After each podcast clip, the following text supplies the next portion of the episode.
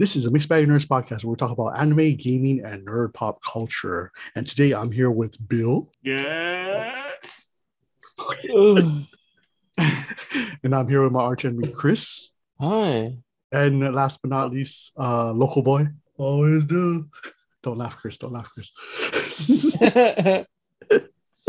Anyways, today we will be talking about Shang-Chi and the Ten Rings.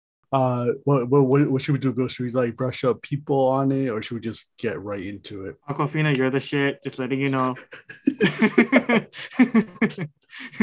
If you're Fuck. single, Bill's single too. no, I'll sing Hotel California with you at the karaoke bar any day. or so if you're if you're listening, he's he's single. You don't, I don't have to be. You know, you're just awesome. Just letting you know. I like how I was like, let's jump right into it, and then Bill, Awkwafina's cool. so as as you don't know, Awkwafina was in the movie. Spoiler alert. So uh wait, Chris, Crystal, you haven't seen it yet, right? Or you haven't or you don't know that much about Shang-Chi, right? oh, nope. he's a master of kung fu um, and then the gist of this of the story is he uh, his mom got uh, assassinated at a young age which then he has to which then the dad kind of trains him. Death dealer which is another villain in the movie uh, trains him and he's sent to go assassinate the mom's killer but he instead he runs away. And then years later the dad finds them and the dad's like trying to get into where the mom was originally from. And then that's kind of the whole well, that's the gist of the movie. That's not the whole movie, but that's like the gist of it. Um, but yeah, it was a very good movie. Uh, all the action scenes was really good. Um, watched the behind the scenes, and I know they were trying to make it well do tribute to Jackie Chan and Hong Kong style uh, cinema. So I really I don't know about you, but I really love the the, the fight scenes were dope. Uh, how well, Bill? How did you feel about the the uh, the bus scene? Honestly, I was kind of like a little bit of um like wow, how fast paced the story went through. Like shit. Like there's more action than the actual story. But of course, uh, the lovely uh Michelle Yeoh, excuse me, Jiang Nan. I I don't want to butcher her name, but you know how she described the whole story and then you know going crazy on the stuff about what her people does in the story of her tribe. But altogether, there's really, really, uh, I was just stoked. Pretty nice. Like when I saw the first trailer or trailer of it and see like, hey, I've seen this Chinese actor somewhere. And I'm like, shit, movie's gonna be good if this is the actor, you know, leading actor. And like, and that leading actor was um, what his name? Xu Wen Wu. Sorry, I'm butchering his name at this point. Uh, I've seen him in other movies and he played some epic roles. Yeah, I can't. It's it's just amazing. I it's nice to see that there's a little like there's a new take. You know, other especially seeing an Asian film. I think Asians are just are just hyped over it, but it was still good. Story was good. Characters was awesome. Definitely, Jon Jon was hilarious.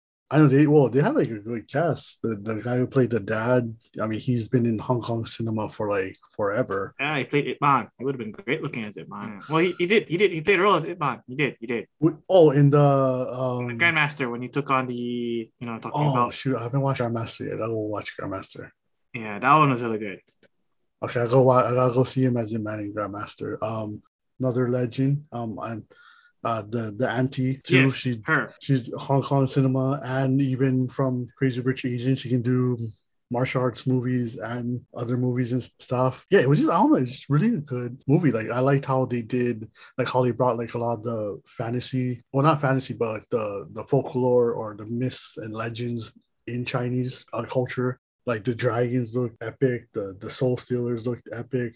Uh, I just want to give a shout out to Death Dealer Andy Le from Martial Club. They're making it. They're making it. That was I, I like I loved everyone in the movie, but that was my most exciting part because I watched Andy Le from like YouTube days, tricking days, and stuff, and to see him in the movie. I mean, he's wearing a mask, but him to play Death Dealer is cool. Oh, but yeah, I mean, it's uh, I like really. Anytime I talk about Shang Chi, I get really speechless about it because it was really good movie. I think also for another in the in the I don't know if anyone paid attention in the movie theaters, but even in on the on the streaming stuff, there's also ending credits where like uh, you know how the ten rings to be continued kind of thing.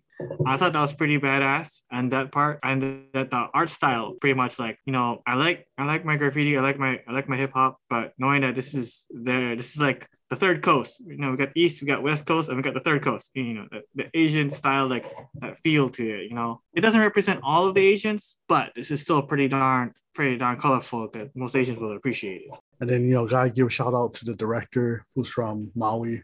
Uh, but yeah, I mean, they just had a lot of great people, and even the people who were doing the action design and stuff, action directors and stuff. Yeah, the movie was just really, really good. It's like interesting to see where it goes, especially the spoiler alert, the ending credit with Wong when Wong, we had Wong, Bruce Banner, Captain Marvel, and they were trying to figure out like, oh, what is this? Like sending out a beacon. So I can't, I can't, I can't wait to see what what more stuff Shang Chi does in the MCU because it was yeah, it was really good. Really good. I mean, I do uh, kind of agree with some people. I think the sister's a better fighter.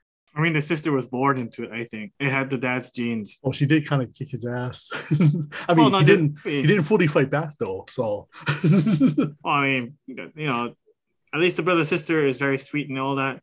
But the sister, I think, just like he didn't, she didn't get the same attention as the brother did. So of course yeah. she wants to be part of something too. You know, fortunately, you know, she took over, and I gotta say, pretty badass.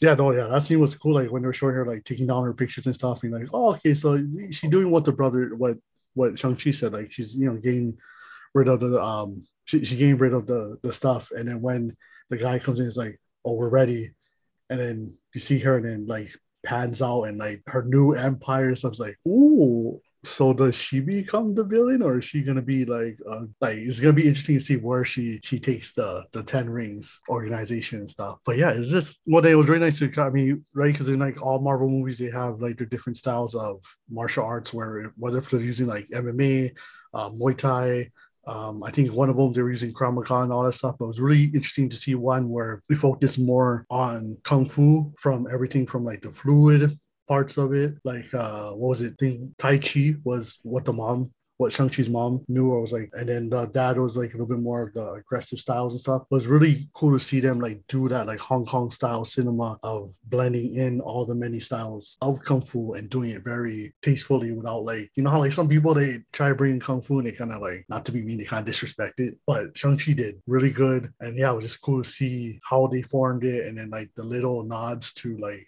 Jackie Chan choreo and like other choreo and stuff. So yeah, like just and that's the, that's a cool thing too. Was it, I mean, even though like the big thing of it was was stopping the right the dragon from uh whatever was taking over or destroying stuff, but it's really like a homegrown movie because it didn't have, it relied more on like the kung fu and the storytelling than it did anything like even though there was a lot of like pressure on like what was to happen and stuff. It was, I don't know, it was like a really good balance of, of things. I really liked it. It reminded me of old school Hong Kong cinema, Project A, Jackie Chan, Sammo Hung type of stuff. Yeah, uh, Simu, he was a good batch, and everyone else was stuff. And it was interesting to see Awkwafina's character go from like, uh, yeah, you know, I'm just kind of cruising through life to oh, now I'm like a badass archer. So it's really good. They had everyone had like a, a good character development and stuff in it. And then that ending scene when he's fighting the dragon and stuff, that was sick. The the fight with dad, sick. Fight on the side of the building, sick. Bus fight, sick.